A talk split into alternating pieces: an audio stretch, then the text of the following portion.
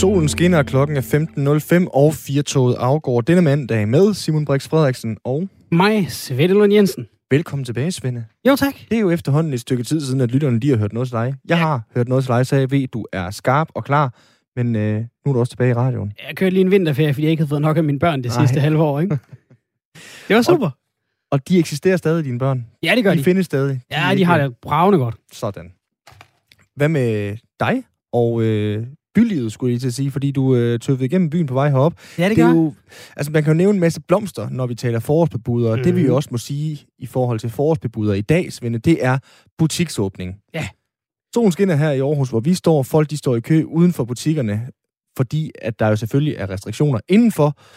Er der også udenfor så mange mennesker samlet, at vi måske skal være lidt bekymrede for, øh, for smittespredning og så videre. Hvad tænkte du, da du gik igennem byen? Om det virkede til, at øh, i Mærko er detailhandlen svar på vintergækker, ikke? Altså, det betyder genåbning, når foråret er her. Jeg trissede lige gennem byen, og, øh, og øh, jeg havde forventet egentlig at se altså, flere køer ude foran butikker, flere øh, så fyldte som de nu kan blive mm. butikker. Det var ikke voldsomt galt. Øh, Nu er Aarhus heller ikke København, men trods alt det er landets næststørste by. Øhm, der var kø ude foran i Mærko, der var kø ude foran øh, Mulberry, Ja. taskebutikken og, og hvad de ellers har. En urbutik hernede på, på gågaden også. Øh, så lagde jeg mærke til, at der var kø nede foran øh, Kirkens Kors her. Ja. Nede i, øh, i Aarhus. Og øh, så gik jeg over og spurgte, det var nogle unge mennesker, der stod ude foran. Så gik jeg over og spurgte, må jeg spørge, øh, øh, skal I noget bestemt herinde? Mm. Og de skulle simpelthen bare lige ind og snuse, fordi, kan du gætte hvorfor? Nej. Det er nogle kloge unge mennesker, det her. Folk har jo ryddet så meget op i coronatiden, og været nede og stille ting, og der har ikke været Ah. nogen at suge alt det gode. Så derfor, så skulle man lige ned og se, hvad var Ja der kommet af godt, ikke?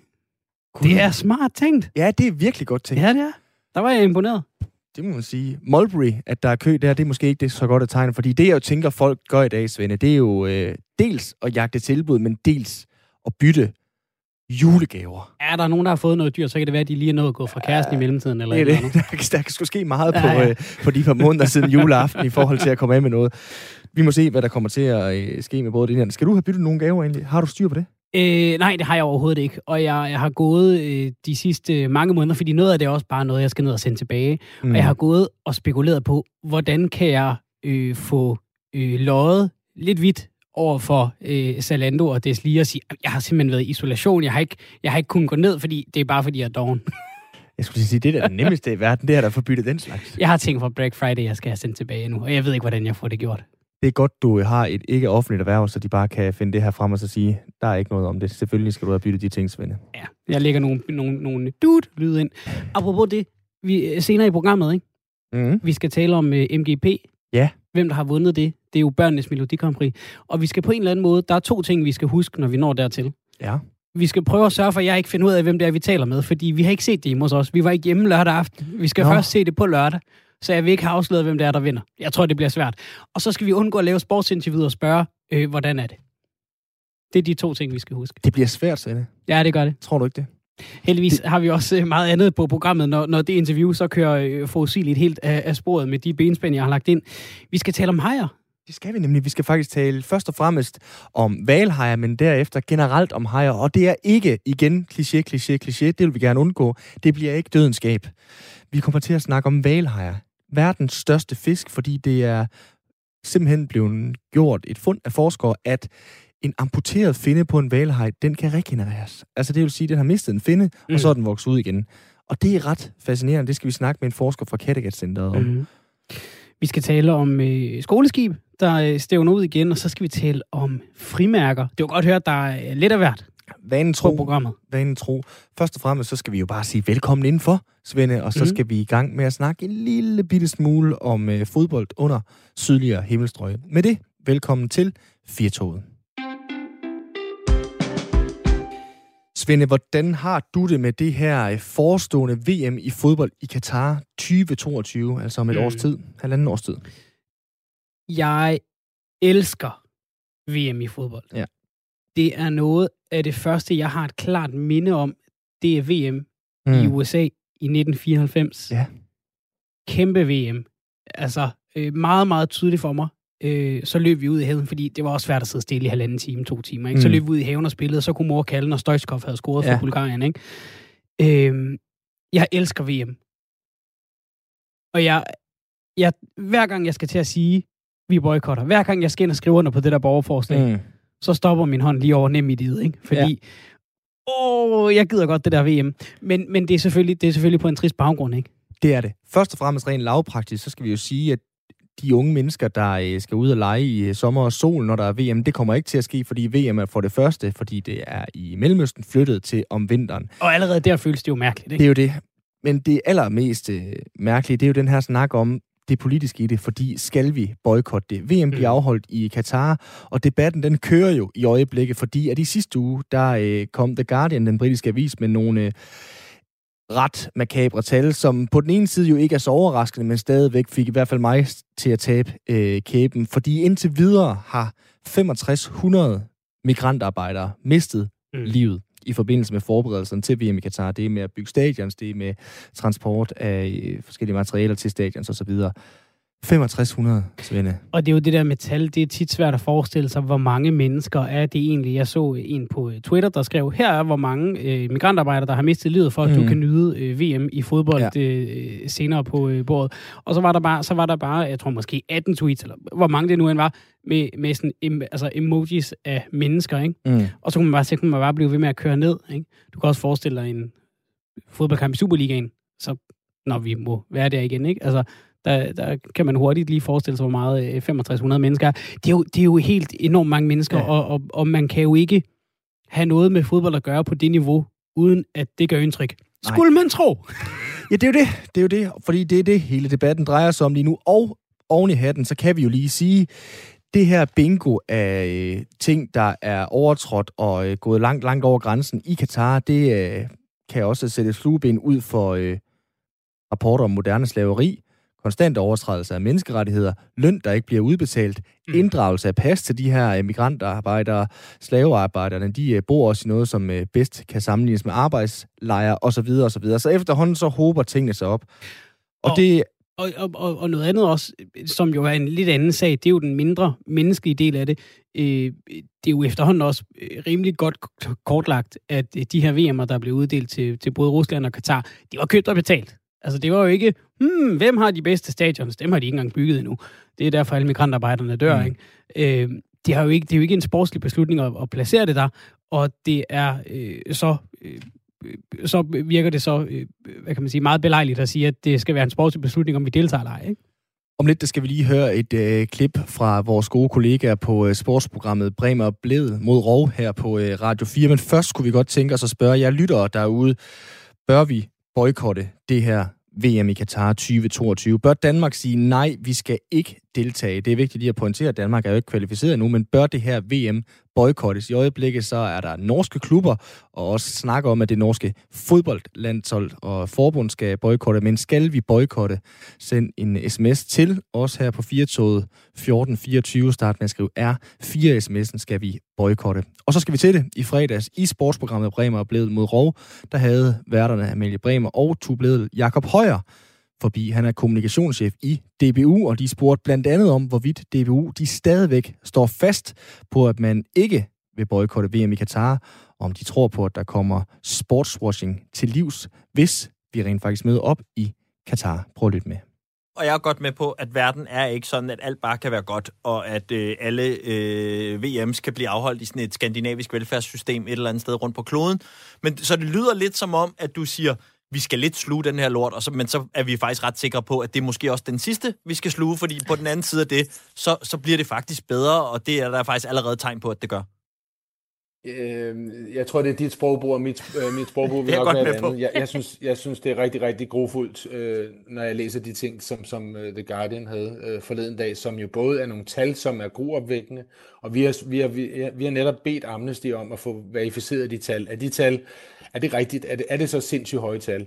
Men, men udover tallene, så er der jo i, i The Guardians historie, der er der jo også navne på pårørende, og jeg kan jo sidde og få gåsehud over, at, at det kan være så grufuldt, at, at noget, som burde være øh, forberedelserne af en kæmpe fodboldfest også har så, så kæmpe menneskelige konsekvenser.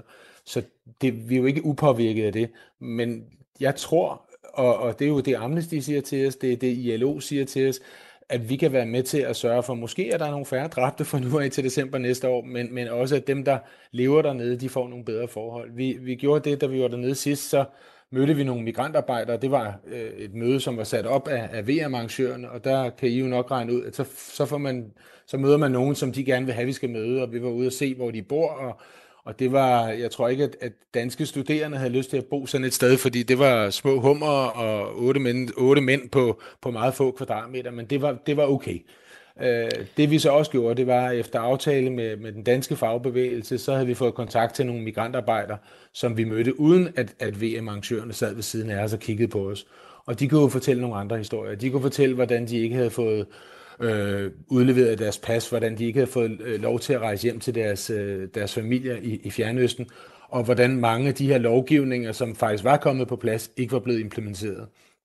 Ja. Men de kiggede på os og så sagde, det vigtigste I kan gøre, det er at blive ved med at råbe op og komme igen. I bliver nødt til at komme igen, så vi kan bevare presset, for ellers så får vi ikke forbedret øh, forholdene. Og det synes jeg egentlig er, det, det er det, der gør, at jeg blandt andet tror på, på at vi måske kan få, få det en lille smule bedre. Jeg er helt med på, at der vil formentlig desværre nok komme flere dødsfald i, i byggerierne, og der vil stadigvæk være grufulde historier. Men, men Jacob, den her, tro, det, den her tro, som du også godt. helt tydeligt har på, at det måske kan ændre noget ved, at I tager ned, og det er bedre end at boykotte, den tro, som jeg hører dig, ligger også ret meget i, at det er det Amnesty også siger, som jo er gode grunde lytter I til dem. De er til stede dernede og skulle gerne have fingeren på pulsen.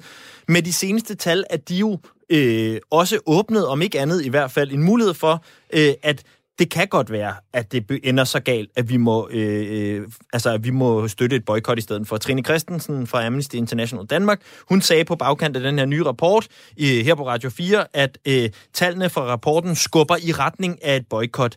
Hvis Amnesty på et tidspunkt når dertil, hvor de siger, nu tror vi ikke længere på, at vi kan ændre det nok ved at tage dig ned, nu tænker vi, at det er vigtigere at få slået en streg i sandet og få sendt et bud, klart budskab ved at boykotte. Følger I så også Amnesty der, eller følger I dem kun, når de ikke anbefaler boykot? Jamen nu er vi tilbage til bare en, øh, en diskussion, der bare hedder boykot eller ej. Så tror jeg, at vi vil jo lytte til, til Amnesty, men vi vil også gå i dialog, som vi hele tiden er med, med regeringen, med Folketinget, og se, hvordan de ser på tingene. Vi har meldt ud, øh, og det står vi ved, at en beslutning om et boykot, det er... Og det kan man jo så sige, om man, man vil, men det bør simpelthen være centralt. Det bør ikke være en fodboldorganisation som DBU eller en håndboldorganisation som DHF, der træffer den. Så må Folketinget gå ind og tage det ansvar, og så må de også boykotte på andre måder, så det ikke kun er en sportsgren, der ligesom skal, øh, skal sørge men, for de men, men altså, der er to ting i det her. Altså, for det første så siger, siger Folketinget, så det kunne vi høre i, i, i høring øh, samråd med, med Joy Mogensen, at de mener, at det er op til DBU, og, og samtidig så ser vi altså i andre lande, der kan fodbolden godt gå forrest. Øh, for eksempel i Norge lige nu, hvor der er flere af, af de bedste øh, klubber i, i deres bedste række, som, som støtter op om et boykot og, og opfordrer det norske fodboldforbund til boykot. Altså, hvad tænker I om det? Inspirerer det jer ikke, at fodbolden faktisk også kan gå forrest? Jeg synes ikke, det der sker i Norge er, at, at det, det, det norske fodbold, fodboldforbund har jo ikke besluttet at ville boykotte. Der er nogle klubber, der mener det, så det er en, det er en ret stor forskel. Øh, det vil svare til, at der var nogle klubber herhjemme, der mente det, og det skal de have lov til. Der er heldigvis ytringsfrihed, og noget af det, der jo er godt i det her, det er, at der er så massiv debat og fokus på det her. Og jeg tror lidt på, at den debat og, og det fokus, og det tror jeg også Amnesty har været ude og, og bifalde, det er jo, at det kan være med til måske også at vække diskussionerne i, i andre landes medier. Og hvis, hvis det ikke kun er de nordiske lande, som måske nok er, har det samme værdifællesskab på en eller anden måde, så kan det være, at, at det kan presse på for, for flere forandringer. Men nej, det, det ændrer ikke ved, at øh, i forhold til et boykot, der mener vi, at så, så bør vi lave et øh, nationalt boykot, som ikke bare handler om fodbold, eller håndbold, eller svømning, eller cykling, eller alle de andre ting, der har været i øh, Katar gennem de senere år. Det er jo i virkeligheden interessant, at, at debatten er så øh, kolo enormt massiv, øh, hvad angår VM i, i 2022. Og de sidste 10 år har der formentlig været 50 forskellige sportsstævner i andre idrætsgrene, som, som der ikke er mange, der har interesseret sig for. Men Jacob, øh, men det er godt, debatten er der. Hvor, hvorfor er det, at, at fodbolden ikke kan gå forrest? Altså, jeg ved godt, det er rigtig ærgerligt at misse et VM, for det er en fantastisk sportsbegivenhed, og det elsker vi også som fodboldfans. Men hvorfor er det, at I ikke ser en værdi i, at I som fodboldforbund kan gå forrest og sætte foden ned og sige, det her, det vil vi simpelthen ikke være med til? Altså, hvad er det for nogle helt vilde konsekvenser, der vil være for debut? Altså, hvorfor er det, I ikke vil, vil gøre det? Jamen, det er jo fordi, vi mener ikke, at det er vores rolle. Vi, vi er et fodboldforbund, vi er ikke et udenrigsministerie eller en politisk organisation. Men som, det er jer, der skal ned og spille fodbold på det. baggrund af de her, som du selv siger, ro, groopvækkende tal. Ja, det er det. Og, og, og det vil også blive en mærkelig situation, og jeg er både spændt på, hvordan vi kan påvirke øh, selvfølgelig det, vi gør nu i de her måneder, men også når vi 7 i 13 lige om lidt er kvalificeret, og så kan gå ned og tale til det, hvordan vi ser på kvinder, hvordan vi ser på homoseksuelle, og måske påvirke øh, udviklingen i Katar. Og jeg tror faktisk, at at fordi der er det her VM i Katar, så tror jeg, at moderniseringen af samfundet i Katar går hurtigere, end hvis man ikke havde haft en VM i Katar. Det er den positive del af det. Jeg vil så lige skynde mig at sige, inden I spørger mig, den negative del af det er de her menneskerettighedssager, vi ser, og de grufulde forhold, vi ser omkring stadionbyggerierne, og, og at de får bygget de her stadions, der, som, som nok står tomme hen. Men ja, vi mener ikke, at det er os, der skal at, gå ud og boykotte på og, den måde. Og blåstemple Katar, altså sportswashing, og man, man er ned, og så bliver man jo en eller anden nyttig idiot, kan man sige, i et spil, hvor at man siger, se hvor, hvor flot og fint her er. Det er jo det, som styret i Katar gerne vil opnå med afholdelsen VM her. Jeg, jeg synes ikke, at vi er nyttige idioter, hvis vi hele vejen øh, til slutrunden og, og måske hele vejen til en VM-finale bliver ved med at påpege alle de ting, vi er uenige i, og kan være med til at sætte lys på dem. Og Jakob, bare lige for så at slå en tyk streg under det, for det lyder det som om, vi egentlig godt kan. Altså, DBU kommer aldrig nogensinde til at boykotte et VM, øh, medmindre det kommer fra politisk side. Er det ikke det, du siger? Altså, I er ikke et udenrigsministerium, og så uanset hvad der sker i Katar, så det er ikke jer. I kommer aldrig til at boykotte, ligegyldigt hvad der sker. Er det forkert at, at lave den konklusion? Ja, ja, ja, jeg tror, at der er nogen i, blandt andet i øh, politik, og hvis der også en, der engang har været udenrigsminister, som, øh, som var meget ultimativ i sine krav øh, og endte op i et træ, så jeg er ikke på sådan nogle øh, retoriske fraser, også fordi så ved jeg, at du ringer til mig på et eller andet tidspunkt og, og stiller spørgsmål igen. Men, men som tingene er lige nu, kan jeg ikke se, at et boykot øh, er, er noget, som vi skal beslutte, og jeg mener i øvrigt heller ikke, det er det, der hjælper i Katar. Men jeg synes, det sidste er enormt vigtigt. Det er, at det vi hører fra, fra Amnesty, det vi hører fra migrantarbejderne og andre, det er, forandringerne dernede kommer meget hurtigere, hvis vi bliver ved med at presse, hvis vi bliver ved med det her, som vi kalder kritisk dialog, som jeg er med på, lyder meget ukonkret og meget øh, fluffy, men, men der, det hjælper faktisk. Der er, jo, der er jo flere, der er ude og anerkende, fordi der har været de her ting fra nordiske lande og flere andre europæiske lande, så er der nogle ting, der har gået hurtigere i, i forandringsprocesserne i Katar. Jeg skulle hilse at sige, der er rigtig, rigtig langt igen, øh, men der er dog nogle skridt i den rigtige retning. Og, øh, og Jacob, de mennesker, som så skal ned og underholde os alle sammen til VM i Katar, det er jo, øh, hvis du siger forhåbentlig, at, at Danmark kvalificerer sig, så er det jo vores øh, kære landsholdsspillere. Jeg har selv været oppe i landsholdslejren og snakket lidt blandt andet med Robert Skov, som sagde, at det var ikke lige noget, han havde sat sig ind i, og derfor var det jo svært at, at udtale sig om det og så videre. Altså, hvad gør I for at klæde spillertruppen på til, til det her VM? Øh, er det noget, I snakker om?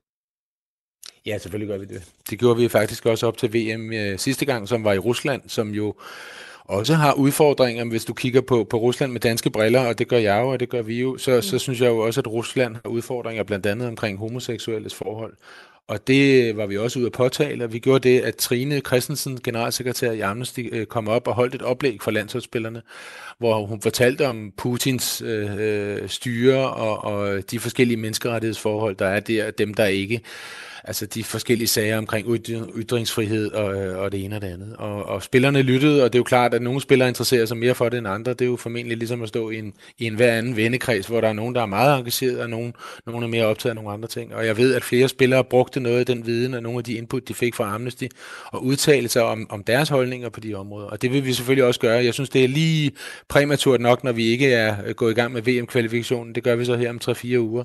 Og vi kommer også til at have en drøftelse øh, med, med spillerne, hvor de kan øh, spørge og få noget at vide. Og så er det jo helt klart op til den enkelte spiller selv, om de har lyst til at blande sig i debatten, eller om de har lyst til at sige, som de så har, øh, nogle af dem måske har sagt til dig, at det her de ikke har noget forhold til endnu. Øh, det vil de godt lige vente lidt med at, at, at udtale sig om. Det, det synes jeg egentlig er, er fint nok, at spillerne, dem, de spillere, der, der har holdninger og har lyst til at ytre sig, de skal gøre det. Dem, der gerne vil springe over, de må også gøre det. Jeg skal ikke, det skal jeg ikke øh, være den, der styrer. Jeg skal hjælpe dem med at, at få noget viden, så de øh, kan få noget mere fakta om, hvad det er, der foregår. Både i Katar, men måske også om nogle af de ting, jeg fortæller her med det arbejde, DBU har lavet de sidste 4-5-6 år øh, omkring VM i Katar.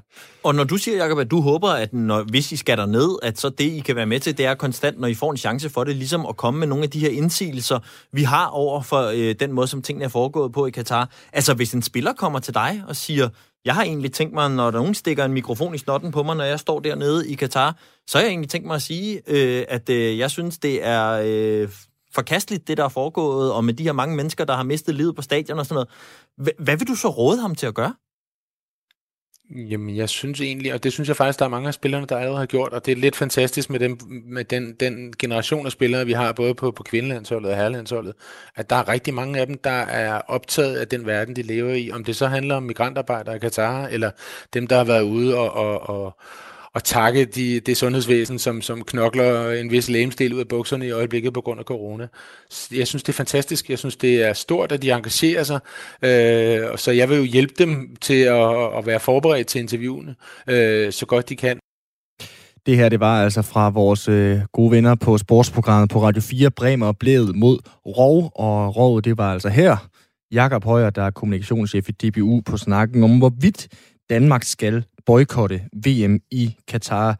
Du kunne godt have kaldt det afsnit uh, Jakob Højer mod Rov. Ja, Altså, han bliver ved med at vende tilbage til den her, det her udtryk, som han også selv kalder lidt fluffy, kritisk dialog. Mm.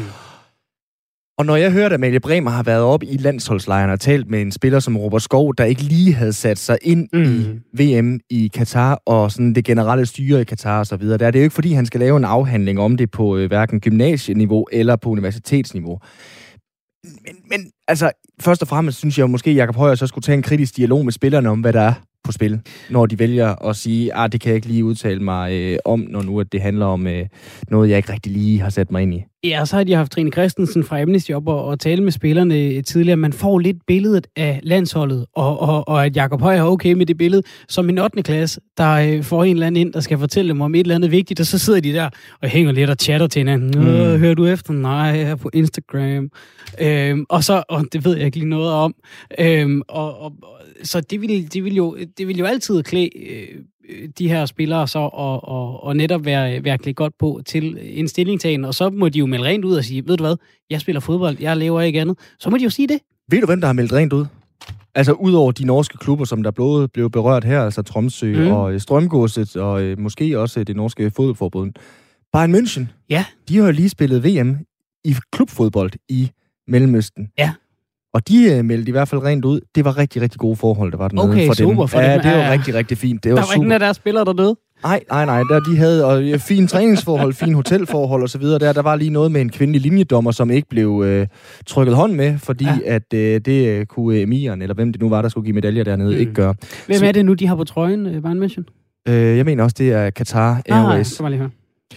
Svende, vi har fået nogle sms'er. Skal vi ikke prøve lige at tage dem? For vi har jo spurgt jer, kære lytter, om mm. I støtter eller ikke støtter øh, VM i Katar. Skal vi boykotte? Vi har fået en fra Daniel i Odense, som skriver, skal vi boykotte? Ja, men skal vi så ikke boykotte alt andet, hvor menneskerettigheder ikke bliver overholdt? Være konsekvent ved beslutningen.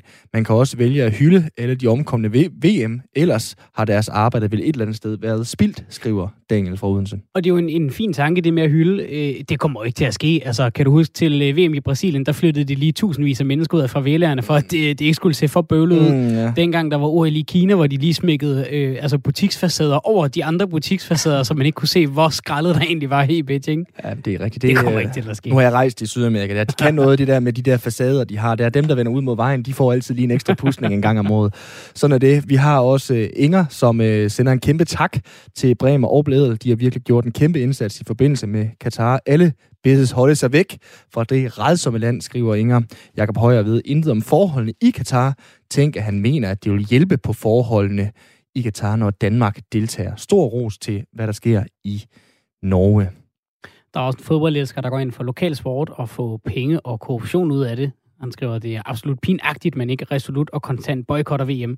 Specielt i lyset af Black Lives Matter og MeToo-slaveriet endte ikke i 1800-tallet, men fortsætter i dag. Og alle jer, der støtter op om VM, støtter det. Og det er jo de høje navler, det kører på, Jamen, ikke? det er det. Det tør siges. Øh, jeg synes, vi måske lige øh, parkerer fodboldsnakken her nu, og øh, de her helt høje navler, Svende. Ved du, hvad jeg tror, DBU gør? Det ved jeg ikke. Jeg tror, de lurer passer. Fordi de har godt set, at Eriksen han sidder på bænken nede i Italien, og det er lidt noget bøvl, ny træner, alt det der. De vil lige se, hvordan det går med den der kval, fordi det kunne jo være, hvis vi nu dummer os rigtig meget, ikke? så mm. kan det mhm. være, at de slet ikke behøver at tage stilling. Nej, nej, så kan de jo sige, at vi er ikke kvalificeret, men øh, vi er i hvert mm. fald øh, utilfredse med det, der ja. foregår, så vi havde tænkt os at boykotte, at vi kom frem Hvis til. Hvis vi havde været i gruppe med Italien og Tyskland, så havde de boykottet på forhånd. Ja, der er ikke andet for. Vi øh, lukker Katar-snakken ned nu her i øh, Firtoget. Vi siger tusind tak for sms'erne, og nu så begiver vi os i stedet til søs.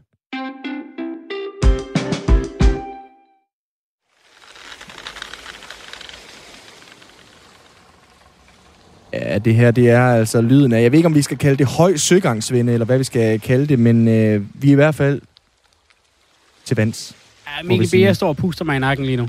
Er du så stærk? Nej, det vil jeg ikke sige. Jeg, jeg er sådan ok bange for åbne, åbent hav.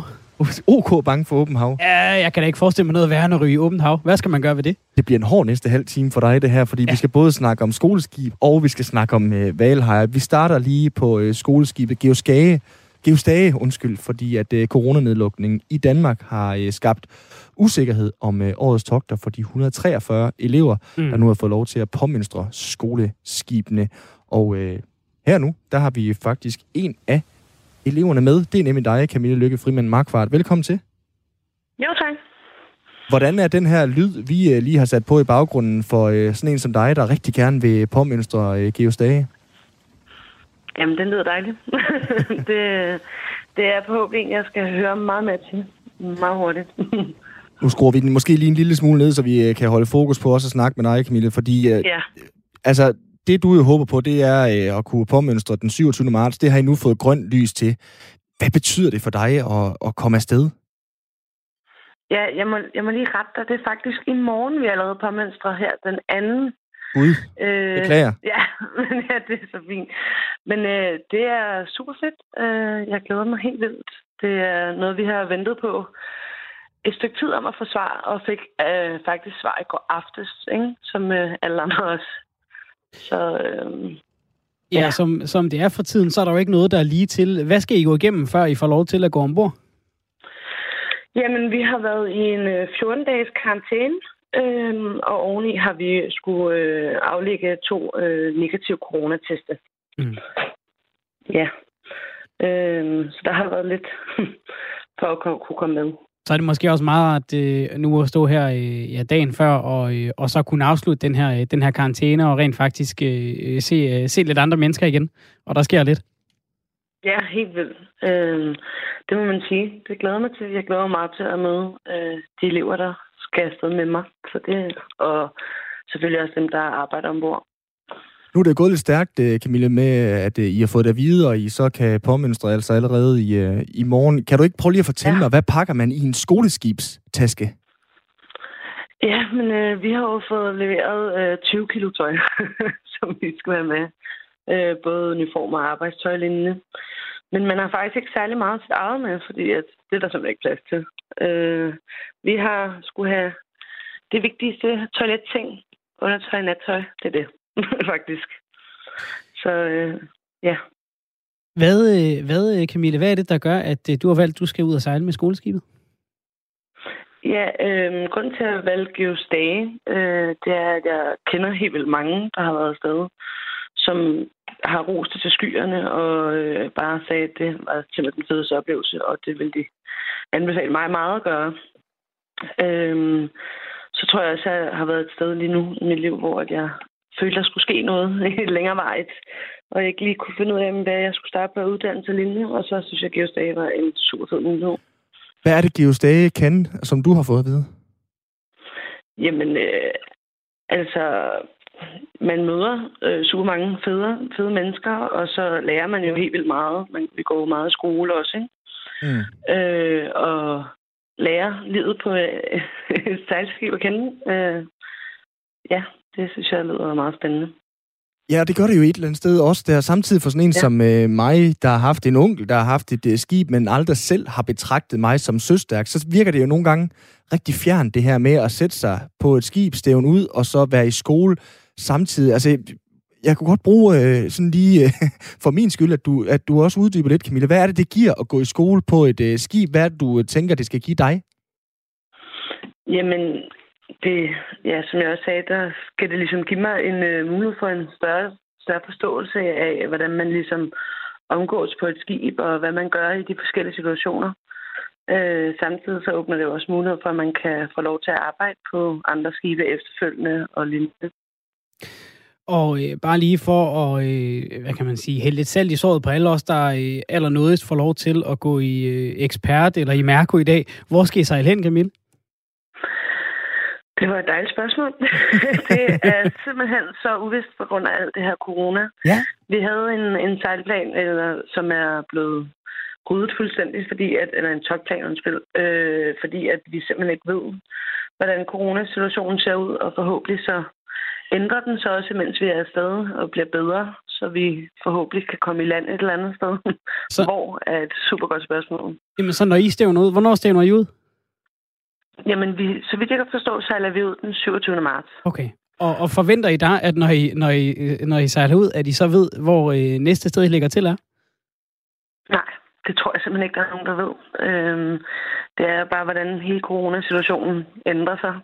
Hvor man kan, øh, hvor det er muligt at komme i land. Og om vi overhovedet må komme i land, det ved vi heller ikke. Øhm, så det er meget uvist det hele.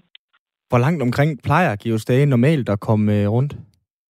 Jamen, det plejer at sejle rundt i øh, Nordeuropa. Øh, da den første togplan, vi fik, der lignede at vi skulle til noget Irland, noget Skotland lignende, og noget Norge og sådan mm. deroppe omkring, og så rundt i Danmark, ikke? Men øh, nu er den helt ryddet, så det er meget spændende. Hvordan har du det med det? Det tager jeg sgu bare som en del af oplevelsen. Ja. Øhm, der er ikke... Øh, først var jeg lidt skeptisk, men så var jeg sådan, hvad, så, så prøver man også det, ikke? Altså, så man ikke så... Så har, kan man ikke gå efter det. Så er det bare, hvor vandet tager ind, og hvor corona tager ind hen. Hvad tror du bliver sværest at undvære fra livet på land, når du er afsted? Uff, nok min, min familie og venner, vil jeg sige.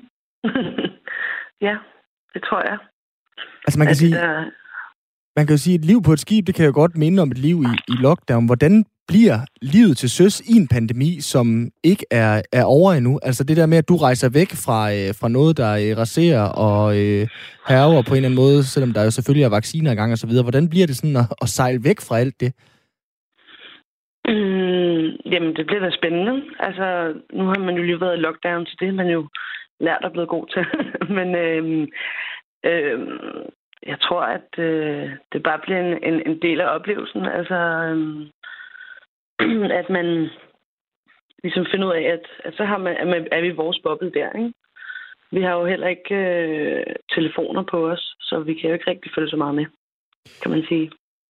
Camille Lykke, Lykke Frimand Markvart, rigtig, rigtig øh, god tur. Jo, tak. Og Tusind tak, fordi tak. du gad at være med her. Jamen, selvfølgelig. Altså kommende elev på skoleskibet Geo Stage. Svende, så øh, vender de jo også tilbage i skolen, ligesom alle mulige andre. Ja, ja. Det er meget vildt, det der med, at ja, Camille virkede til at, at tage det meget stille og roligt. Mm. Øh, altså, det ud at ikke vide, hvor man lægger til næste gang. Det lyder lidt... Øh, men okay, de skal ikke ud og ligge på Atlanterhavet. Det er så rundt i Norden, øh, trods alt. Så altså, det er til at, øh, at leve med. Synes Tænk, jeg alligevel meget vildt. 20 kilo af skoletasken. Der skal være en del af den, der skal være øh, søsygepiller, tænker jeg. Ja, jo, det ville det være for mig, tror jeg. det kan være, de kan sejle til, øh, til Færøerne, du. Nå, hvad så? Men der, øh, der har vi allerede, øh, er vi allerede ved at få lidt et dårligt ry.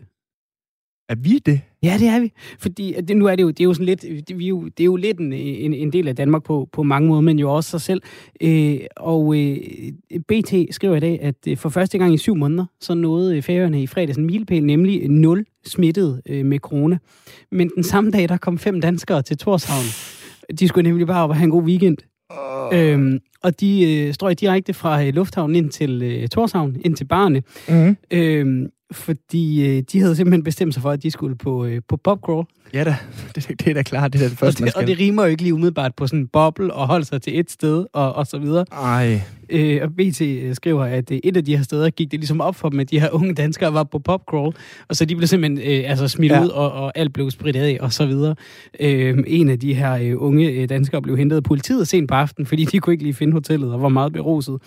Øh, Står der noget om, hvornår at det ligesom gik op for færingene, at øh, det her det nok er en popcrawl. Fordi det er klart, hvis de har været på 10 pop, popper, inden, ja. øh, inden det er blevet lagt mærke til dem, så tænker jeg, at de har været relativt højrystet på den sidste af den, Svende. Ja, men de er kommet til at tale over sig på et eller andet tidspunkt, ikke? øhm, de kom til i en, i en bemærkning på en af barnene at nævne, hvad det var, de var ude på. Øhm, og på færgerne, der er de lidt mindre, sådan, det er ikke lockdown og sådan noget, det er anbefalinger, så der er ikke rigtig nogen konsekvens ved det her, okay. andet end at de bare er rigtig trætte af det på, på færgerne. Øhm, og øh, BT har talt med, øh, med Hildur Heinze, Hildur Hense, undskyld, som er vagtleder hos politiet, mm. som siger, at det forventes, at, øh, at de her danskere, de tager hjem øh, mandag eller tirsdag. Og man ved bare, det er en dårlig ting, hvis politiet i et land, hvor du opholder dig, ved, øh, har nogenlunde styr på, hvornår du tager hjem. Der er også mange, der har ringet ind og været bekymrede og utrygge, og ikke helt har vidst, hvordan mm. de skulle forholde sig til de her fem popcornende danskere.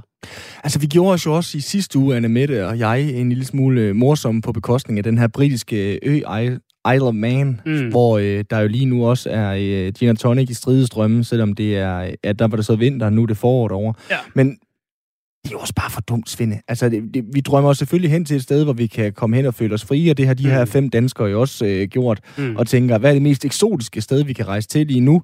Det bliver selvfølgelig færøerne. Her kan vi få nogle, øh, nogle bajer, vi kan hygge lidt, vi kan føle os en lille smule frie, men det er jo også bare plain stupid. Det er i hvert fald lidt, altså det, det, er, jo, det, er, jo ikke, det, er, jo, det er jo meget sjovt. Det er ikke så sjovt, at det er jo enormt synd for færøerne, der bliver helt vildt bekymret. Ja, selvfølgelig. Fordi de er netop lige kommet hen til, hvor de kan have det der New Zealand Isle of Man. Mm. Øh, nu kan vi faktisk begynde at hygge os igen. Der er ikke mere corona. Ja. Og så kommer der lige fem danskere, der gerne vil have en faden. Der kommer altid fem danskere, der ja, gerne vil have en det, det er starten på en vidighed der. Prøv at høre, vi skal bare opføre os ordentligt i Danmarks vinde, så vi kan få lov til at åbne vores egen popper. Og i færøerne. Ja, Til den næste historiesvinde, der prøver vi lige at sætte stemningen med øh, den her.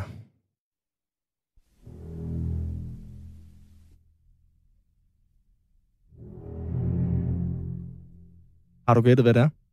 Ja, det er lyden af et folketingsvalg, der nærmer sig Christian Tulsendal. Hvad skulle næsten have fundet en uh, trommevivl? Dudum. Det er, øh, det er dødenskab, er det ikke det, den jo, hedder? Det Jaws. Jaws, John Williams. Hegn er på vej. Ja, det er den nemlig. Det er jo den lyd, alle børn, selvom de ikke har set filmen, så ved de, at det her det betyder noget. Ja, lige nøjagtigt. Lige nøjagtigt. Altså, og man kan sige, så skal vi gå i gang med en anmeldelse af filmen. Det er der ingen øh, grund til, for hvor øh, virkelig den der hej er at se på. Det er lidt en moodkiller, når vi nu skal fortælle om det mest fantastiske fund, der er gjort ved hajer i øh, det seneste stykke tid. Så øh, jeg tænker lige, vi får en anden til lige at sætte stemningen nogenlunde. Det bliver lige øh, ham her. The biggest of all fish, 30 tons in weight, 12 meters long, a whale shark. Its huge bulk is sustained by near microscopic creatures of the sea, plankton. Whale sharks cruise on regular, habitual routes. Ja, det kan noget, det her gode gamle øh, Sir Attenborough, der er i gang ja, med at... Plankton lidt mere dramatisk at spille. Ej, vel? Jamen, de kan noget på, øh, på BBC. Det hjælper selvfølgelig også, når du får hans øh, stemme ind over. Mm. Vi skal tale om sprit ny forskning, der har øh, fundet ud af, at valhegn, verdens største fisk, svinde, simpelthen kan regenerere sig selv. Altså, den har øh, mistet en øh, finde, den valhegn. Man har fundet en lemme og mm. fået den til at vokse ud igen. Mm. Altså, det er jo vanvittigt. Det synes jeg jo i hvert fald. Jeg ved godt, vi har hørt om salamander og øh, fireben, der simpelthen har gjort det fra evolutionens side, men nu har man også fundet ud af, at valhajer, verdens største fisk, øh, kan det. Til at snakke om det, der har vi fået fat i dig, øh, Rune Christiansen. Velkommen til. Jo, tak. Du er øh, marinebiolog ved øh, Kattegat-centret. Først og fremmest, en valhaj, der regenererer en finde. Tidligere så har der også været spekuleret øh, mere eller mindre sådan velbegrundet i, om hajer også kan hjælpe med kraftforskning eller kurere Alzheimer's, fordi de er lidt nogle, nogle superdyr. Kan du sådan lige for os og lytterne nævne det sådan vildeste haj-fact, du har, Rune? Uh, ja. ja, der er mange, når du nævner også her med, når vi har med øh, dyrenes superhelte at gøre, som, øh, som jeg også plejer at sige.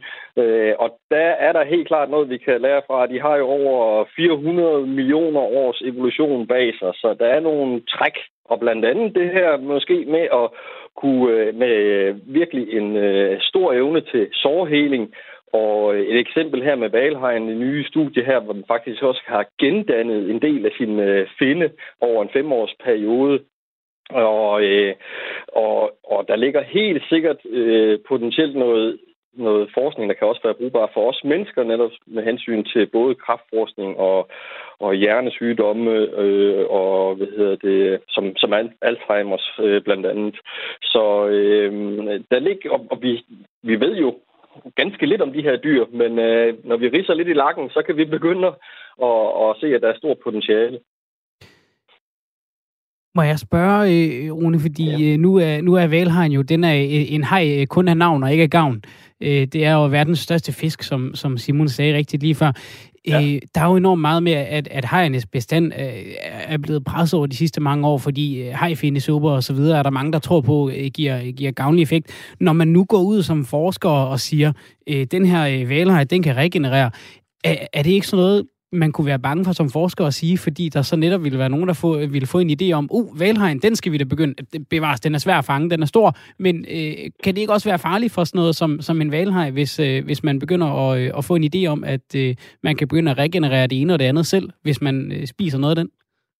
Jo, bestemt, bestemt. Og der skal vi måske også lige slutte for øje, at det er ikke noget, der kan sammenlignes med de kendte, øh, altså rigtige regenerering af tabte lemmer, som er jo en mekanisme, som blandt andet fireben og, og salamander og sådan nogle ting øh, kan gøre. Øh, så tabe deres hal, i en, øh, hvis de bliver angrebet, og på den måde så over et stykke tid, så kan det regenerere det hele.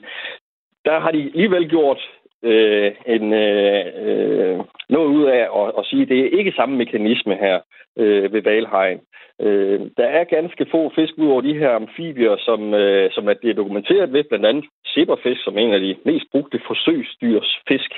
Øh, og der har man lavet nogle eksperimenter, hvor man klipper finderne af, og så kan den altså kunne øh, danne en ny finde. Og der snakker vi jo sådan et tyndt, øh, ikke mange sendelag, tyk øh, øh, brystfindevæv på en benfisk for eksempel. For hejfinder, det er jo derfor, de også er eftertragtet i hejfindindustrien. Der er jo noget kød i dem, øh, trods alt. Og øh, det er altså ikke samme mekanisme, øh, tror man på nuværende tidspunkt, men man er alligevel blevet overrasket over, at sådan en PFR øh, lægemsdel som øh, rygfinden her, øh, havde man taget et billede af i 2006, mener jeg, så 2011, den samme hej, havde den altså næsten vokset op til, til fuld spids igen. Den har lige fået kappet øh, 10 procent af, af spidsen af sin rygfinde, og der er den altså vokset ud igen. Øh, og hvordan mekanismen den foregår, det, det ved man ikke, men det er højst sandsynligt ikke det samme som den helt vilde regenerering, som, som, øh, som hvad hedder det, fireben øh, og amfibierne, de kan. Men imponerende er det, øh, og er første gang, det er dokumenteret, øh, det her øh, øh, ved hejerne. Rune, for dig, som jo på en eller anden måde garanteret er erhvervsskadet lidt af at arbejde med, med fisk og, og, og hejer til daglig som marinebiolog ved Kattegat Center. Hvad er det, der sådan imponerer dig, eller overrasker dig ved lige præcis øh, den her forskning, som de har lavet på, øh, på valhejer i det indiske ocean? Jamen, det de ligesom slår sig op på, det er jo første gang, at de ligesom har lavet det her og anvendt et, øh, et studie, hvor de bruger både citizen science fra øh, altså data fra, fra, fra folk, der måske bare har taget billeder og indsamlet fra store databaser, fordi i forvejen så findes der et stort arkiv på de her valhejer, hvor øh, man egentlig har identificeret øh, rigtig mange af dem på, øh, på individniveau, øh, simpelthen fordi man kan kende dem fra hinanden, øh, simpelthen ved deres hvide prikker hen langs, øh, hen langs kroppen, som er unikke, ligesom vores fingeraftryk. Så selvom de vokser, så vil det være, have et bestemt mønster, og det kan man altså følge med, øh, følge hejerne på. Så, så på den her måde, så har de altså det første studie, hvor de rigtig har gået til bunds med de her meget øh, øh, øh, øh, man kan sige, pludselige fotodokumentationer på, at åh, der har været en, en sårheling på en hej, øh, som man så fik dokumenteret et halvt år efter. Øh, at nu kan man stort, ikke se, stort set se art mere.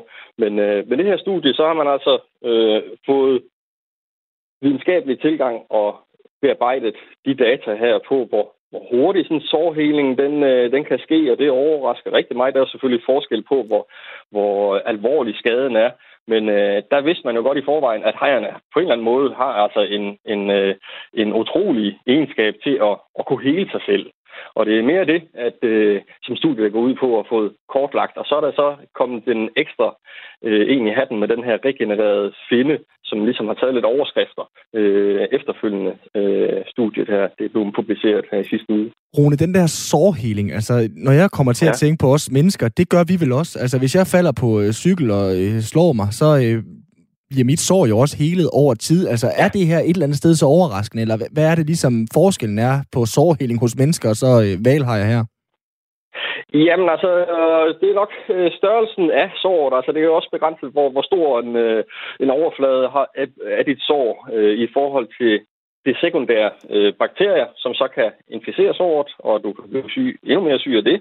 Øh, og øh, der lever hejerne jo ude i vandig miljø, og der er der jo tilgang til ligesom masser af bakterier, der kan komme ind. Og mange andre fisk, som benfisk, torsken og skorpen osv., de er jo ligesom beskyttet af et ydre slimlag rundt om, som er det første barriere for udefrakommende virus og bakterier og sådan nogle ting, øh, som er en vigtig del af immunforsvaret.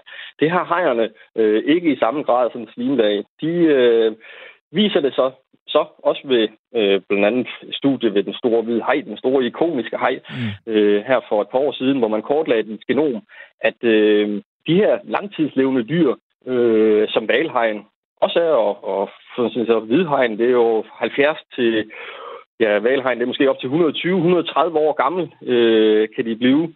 Og det kræver altså øh, øh, en eller anden form for mekanisme til at kunne holde sig så, så gammel, også på hensyn til, til, øh, til sårheling. Og der er de tidlige studier vist, at de har så et exceptionelt altså, øh, arvmateriale, altså et genom, der har rigtig stor andel af reparations- og stabiliseringsgener ud på den lange række øh, af arvmateriale. Så i forhold til os, så har vi ikke så lang evolutionær historie, som, som hejerne har. Så har de altså udviklet, også for at egentlig have overlevet øh, den her lange øh, evolutionshistorie, et, et, et, et, et, et, øh, arvemateriale, der simpelthen har en stor andel af sårhelingsgener, øh, øh, Men, som kan gå ind og, og, og beskytte dyret. Men er det noget, vi så vil kunne bruge forskningsmæssigt, Rune? Altså noget, som vi vil kunne bruge og implementere i en eller anden grad på øh, mennesker, uden at vi nødvendigvis er nødt til at spise hejfindesuppe?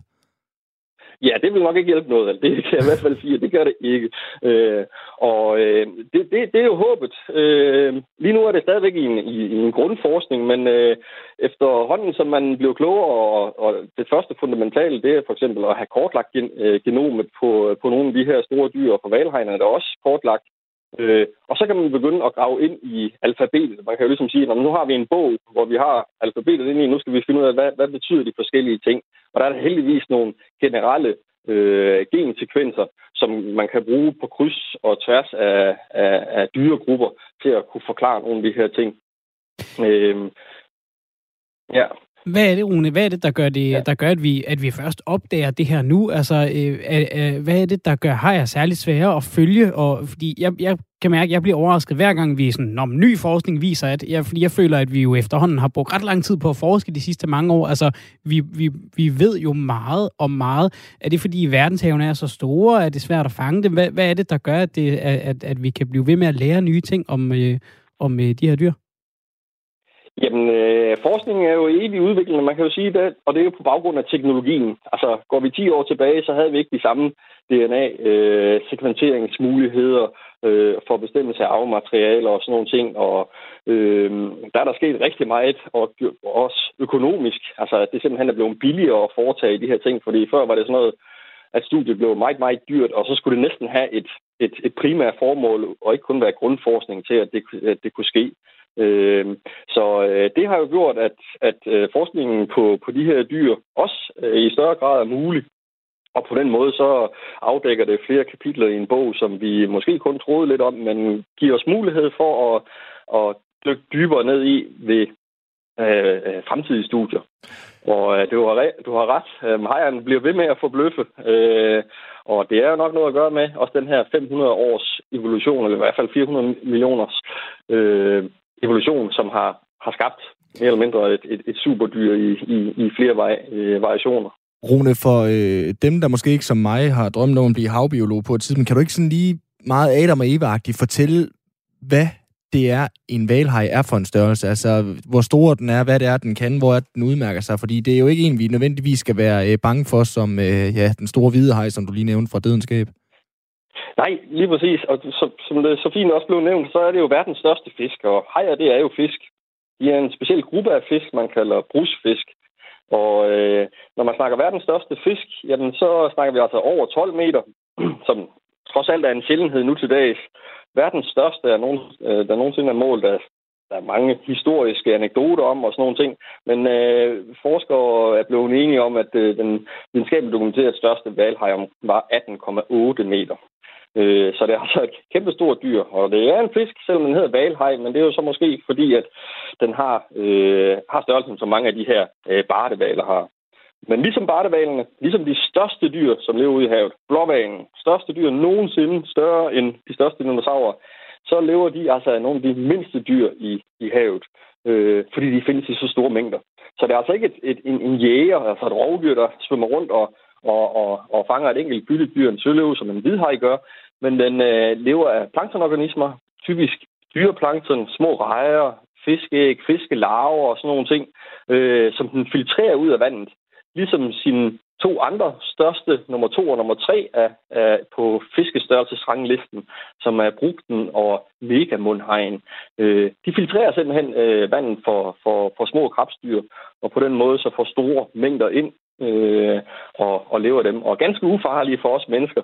Selvfølgelig på, øh, på trods af en, en, en størrelse over 10 meter, så skal man nok ikke lige svømme for, for tæt på halen, man kan komme til at slå en koldbøtte, hvis man bliver slået af den. Men ellers så er det jo et populært dyr i, i forhold til økoturisme, øh, hvor man kan få en, en god oplevelse med at snorke ved siden af, af en, øh, en stor dyr her.